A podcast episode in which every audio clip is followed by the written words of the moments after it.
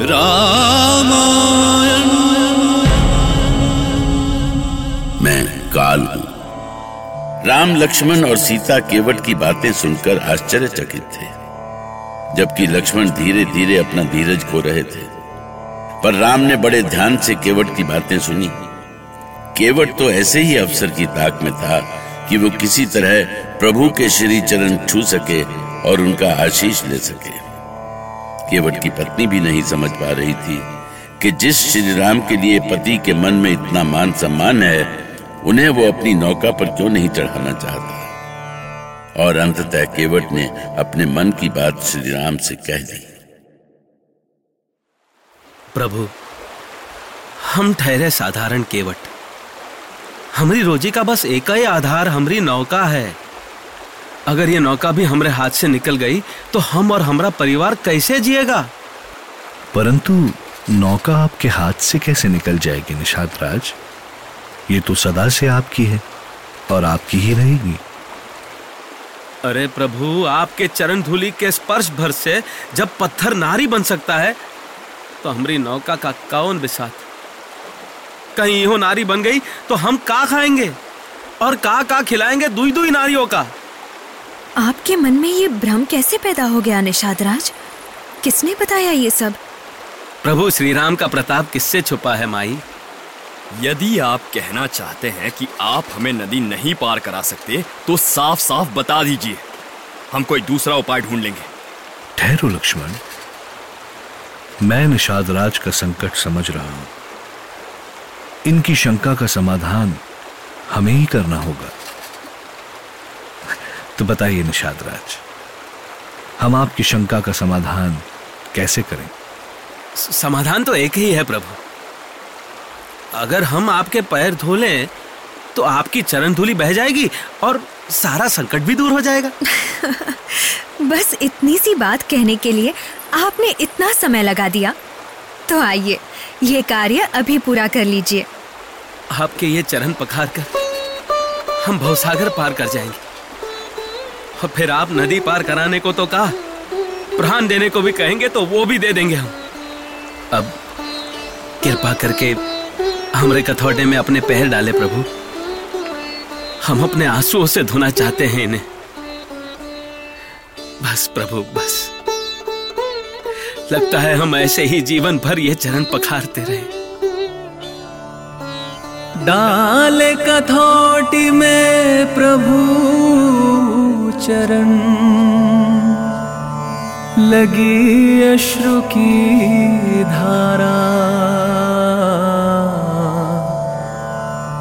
जाम प्रभु चरण रजबाही बाही प्रेम।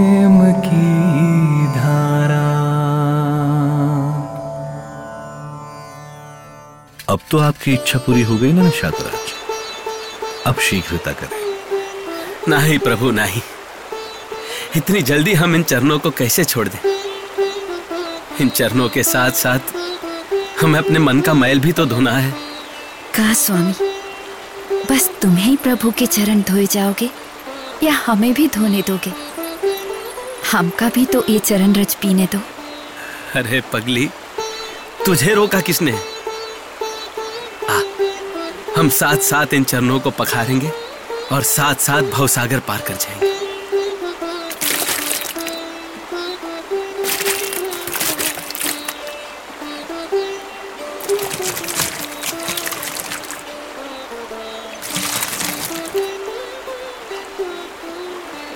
हमारा जीवन धन्य हुआ, प्रभु। अब आप तीनों इस नौका पर सवार हो जाए। देखिए ना, स्वामी, कैसे भोलेपन से इन्होंने आपकी सेवा की। किसी का छल भी ऐसा भोला और पवित्र हो सकता है? मैं सोच भी नहीं सकती थी। निषादराज की भावनाएँ कितनी पवित्र हैं स्वामी। इनकी कितनी आस्था है आप में। निषाद राज जैसे लोगों की आस्था और सहयोग से ही हमारा ये वनवास सफल होगा। इस वन यात्रा से इस आस्था का संबंध है स्वामी? हमारा उद्देश्य वन में रहने वाली विभिन्न जातियों के बीच एकता पैदा करना है सीते। और ये तभी संभव है जब सभी का हम में विश्वास हो। तो क्या ये सब आपने पहले से ही सुनिश्चित कर रखा है स्वामी? वनवास का कोई उद्देश्य तो होना चाहिए ना सीते? नौका पर सवार हो श्री राम लक्ष्मण और सीता ने गंगा पार की। निषाद राज ने बड़े प्रेम से उनका मार्गदर्शन किया था और भविष्य में किसी भी सहायता का विश्वास दिलाया। श्री राम ने प्रसन्नता पूर्वक निषाद राज का निवेदन स्वीकार करते हुए भरद्वाज आश्रम के लिए प्रस्थान किया था। दूसरी ओर दूत भरत और शत्रुघ्न को साथ लेकर अयोध्या पहुँचे थे। भैया भरत सबकी आँखों में आँसू क्यों हैं? हाँ शत्रुघ्न। मुझे तो ऐसा लग रहा है कि मैं अयोध्या के राजमहल में नहीं कहीं और आ गया हूँ। सब कुछ बदला बदला सा लग रहा है। पूरी अयोध्या जैसे गूँगी लग रही है मुझे। रास्ते में भी कोई चहल पहल नहीं दिखाई दी। राजमार्ग सूना पड़ा था। पता नहीं अचानक क्या हो गया हमारी अयोध्या को।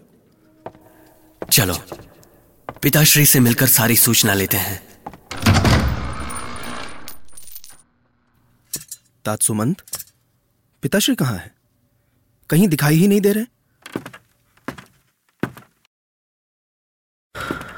अरे क्या हो गया आपको? आप रो क्यों रहे हैं तात कहाँ है पिताश्री? महाराज के बारे में आपकी माता श्री ही बताएँगी कुमार।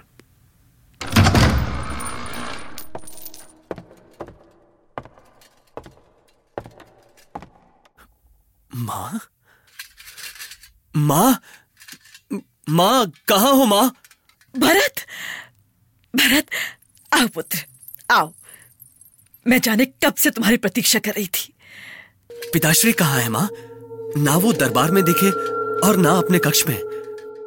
तुम अभी विश्राम करो पुत्र। लंबी यात्रा से आए हो थक गए होगे। विश्राम करो। तुम बातें क्यों बदल रही हो माँ? क्या पिताश्री स्वस्थ नहीं है? पुत्र सांसारिक प्राणियों की जो गति होती है तुम्हारे पिताजी की भी वही हुई। वो वो इस संसार में नहीं रहे। माँ। माँ।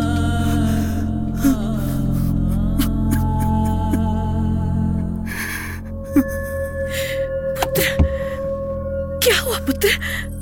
क्या हो गया तुम्हें, भरत? तुम कुछ बोलते क्यों नहीं?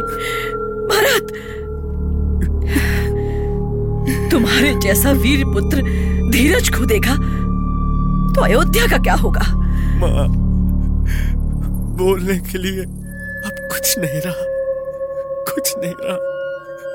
मृत्यु तो अटल सत्य है पुत्र। उसे कौन टाल सकता है? जो होना था वो हो गया। तुम्हारे शोक करने से वो लौट कर नहीं आने वाले।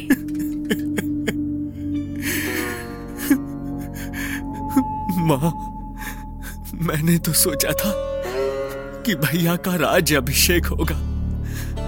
तो पिताजी हमारे लिए बुलावा भेजेंगे। पर पिताजी ही नहीं रहे। माँ,